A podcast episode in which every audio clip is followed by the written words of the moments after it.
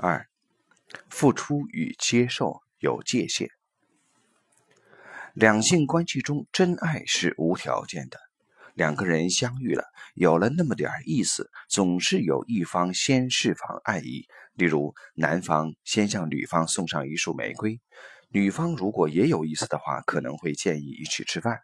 男方看见女方释放善意，可能更进一步，吃晚饭后再一起看个电影吧。女方如果还愿意，可能会说看完电影还早，一起喝杯红酒吧。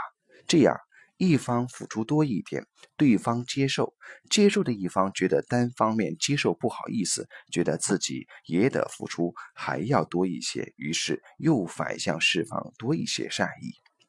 接受的一方也有类似的心理，又进一步付出，这样形成一种两性交往的良性循环。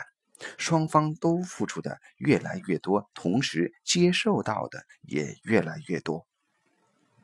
可能某个小段时间里，一方接受到的多些，另一方付出多些，但不平衡处总会随着时间推移慢慢的趋向平衡。两性交往的整个过程一直围绕着一条主线向幸福的方向进展，形成正向增长的线性关系。这样的男女在付出和接受的对等平衡交替中在一起，幸福感会越来越高。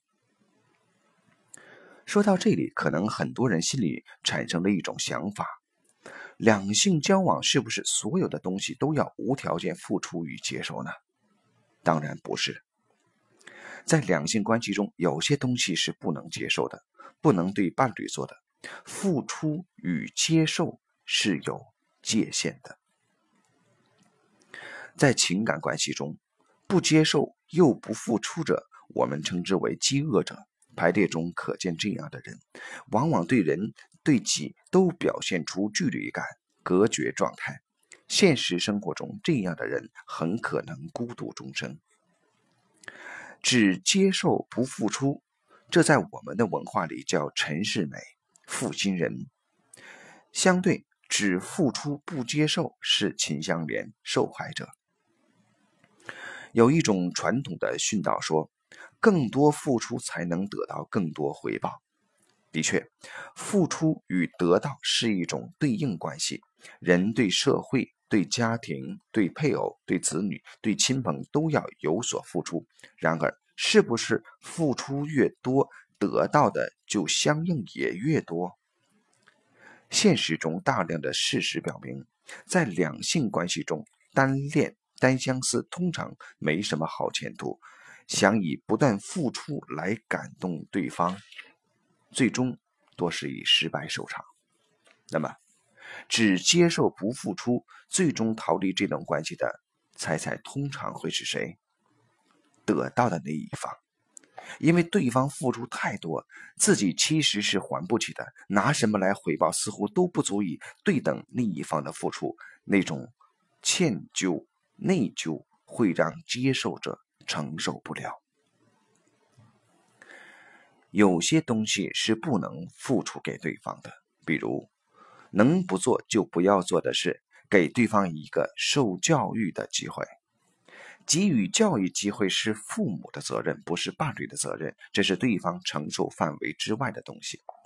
再比如，为丈夫付出一切，把他打造成为功成名就的男人，这种事最好别干，因为这是他自己的责任。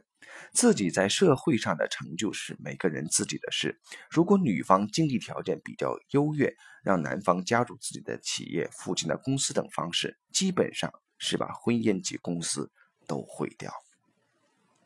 男人的天性是自己打拼天下，证明自己的能力以吸引女人。女人的潜意识中都是非常看重男人的能力的。给予男人经济或事业上的机会，男人不一定会感谢，反而会觉得那是在否定自己的能力。女人在精神上支持男人，尊重他的事业已经足够。我把生命都给你，这种情况也要不得。命的付出听上去很高，其实太贵，这叫生命不可承受之重，事实上更是伴侣承受不起的东西。通常情况下，只能把对方吓跑。有特殊情况，例如最近美国一个枪手在电影院中扫射，有个男孩因为替他女朋友挡了子弹而身亡。这是特殊情况下的英雄行为，也是男人保护女人的天性之一，但这必须在自愿的范畴里，同时只适用于非常情况。一般情况下，无论如何，舍命都不能成为两性交往中对付出的要求。当然，除了幸福指数外，我们还要讲讲痛苦指数。伴侣双方在关系中通常不是一帆风顺，多多少少会对伴侣造成伤害。小事可能是生活上的误会，自己的期望值没有被满足；大事可能涉及婚外情。针对第三者问题，有必要多做一些陈述。在今天的现实生活中，这种情况出现的确实有些频繁，它对家庭和个人都有很大的杀伤力。我们有必要在解决之道上进行更加清晰的梳理。第三者是婚姻或伴侣关系中最让人苦恼及痛苦的一件事情，而偏偏在两性关系中，我们的痛苦承受度有限，超出可承受范围，关系就会解体。我们对婚姻或伴侣关系的基本假设是，一旦成为一对，就该从一而终，即所谓忠诚。如果一方有了第三者，就对另一方造成了伤害，一定会危害到两个人的关系。尽管专业的建议是在第三者出现时，先不要质疑问题是怎么产生的为好，但是大部分时候，人们在问题出现后，第一反应都是想知道出轨的原因，他为什么会这样？其实，真正第一优先重要的是要知道伴侣双方还想不想继续在一起，如果还想挽回的话，要如何做？总结起来，对付出轨的行为通常就两种方式，报复或饶恕。报复大概是用的最多的一种，报复的目的通常不是挽救婚姻回到曾经拥有的幸福中去，而是要对方体验一下与自己内心一样的痛苦。在报复中，唯一的好处是心理上比较平衡而已，无助于改善关系。如果报复无度，还会造成悲剧，让两人关系变得无法收拾。饶恕也是经常看到的一种方式，受伤害的一方向出轨的一方说，这次就算了，原谅你，下次别再犯错误了。从行为表象上看，似乎受伤害的一方很大度，问题是这样一来，受害一方就站在了道德高地上，出轨的一方在对方面前可能永远带着内疚，永远抬不起头来，甚至连补偿或找台阶下的机会都没有了。错误全归出轨的一方，这似乎成了人们理所当然的意识。受害人当然不需要负责，连法律的很多相关条例也是以此规定的。但我们发现，偏偏出轨行为的产生，通常两个人都有责任，常常还可能是受害的一方有意或无意识地把伴侣送到别人怀里去的。其实，出轨者被饶恕时，心里反而更不平衡。如果以后也不知道怎样抬起头的话，在关系中，这样的状态往往导致出轨继续或变本加厉。系统排列看待出轨有几个重点：两个人还愿意在一起，双方都要有所妥协。在两性关系中，没有单方面的受害人。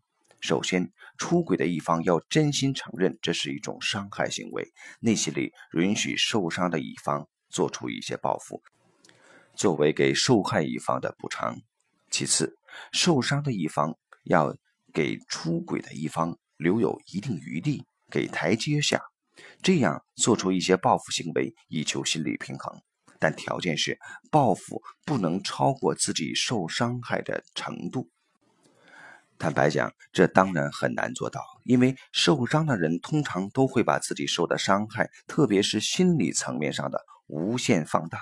现实生活中，受伤的一方很容易得到社会的同情。事实上，完整的真相可能并非表面呈现的那样。我遇到一位女士，她说，当她知道丈夫出了轨，感觉到天塌了。后来了解到，在婚姻中，她对丈夫的照顾其实是完全的控制，几乎无微不至，无孔不入。男人的经济、社会关系、在外活动的时间、地等等一切，老婆都要试图掌握或干预。男人怎堪忍受这样的把式？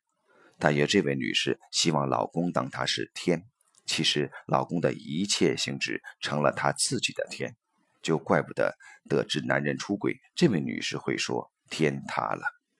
她这才发现，她根本控制不了老公。报复不能超过自己受害的程度，要求是受伤的一方真正反省自己在婚姻中要负起的责任，反省自己是如何参与及造就了一方出轨的。当觉察到自己的责任，同时也愿意继续这段关系，那么才能把破坏性的报复转变成创造性的补偿，让两人有机会重新吸引对方。今天就到这里，明天见。